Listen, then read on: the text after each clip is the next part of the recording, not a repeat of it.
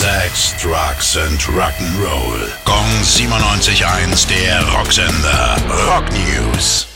Phil Collins wird bei der Reunion-Tour von Genesis nicht am Schlagzeug sitzen. Das liegt an gesundheitlichen Problemen, denn er hat verraten, ich kann mit dieser Hand kaum einen Stick halten. 2007 hatte sich Collins bei einer Genesis-Tour die Halswirbel ausgerenkt. Das Drumset übernimmt für ihn sein Sohn Nick, mit dem er unglaublich gern zusammenspielen würde. Papa Roach haben eine neue Single namens Kill the Noise veröffentlicht.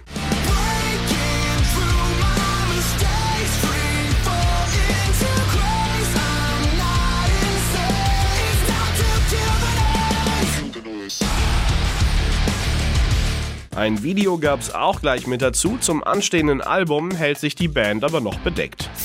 Gong 97.1, der Rocksender. Rock News. Sex, Drugs and Rock'n'Roll.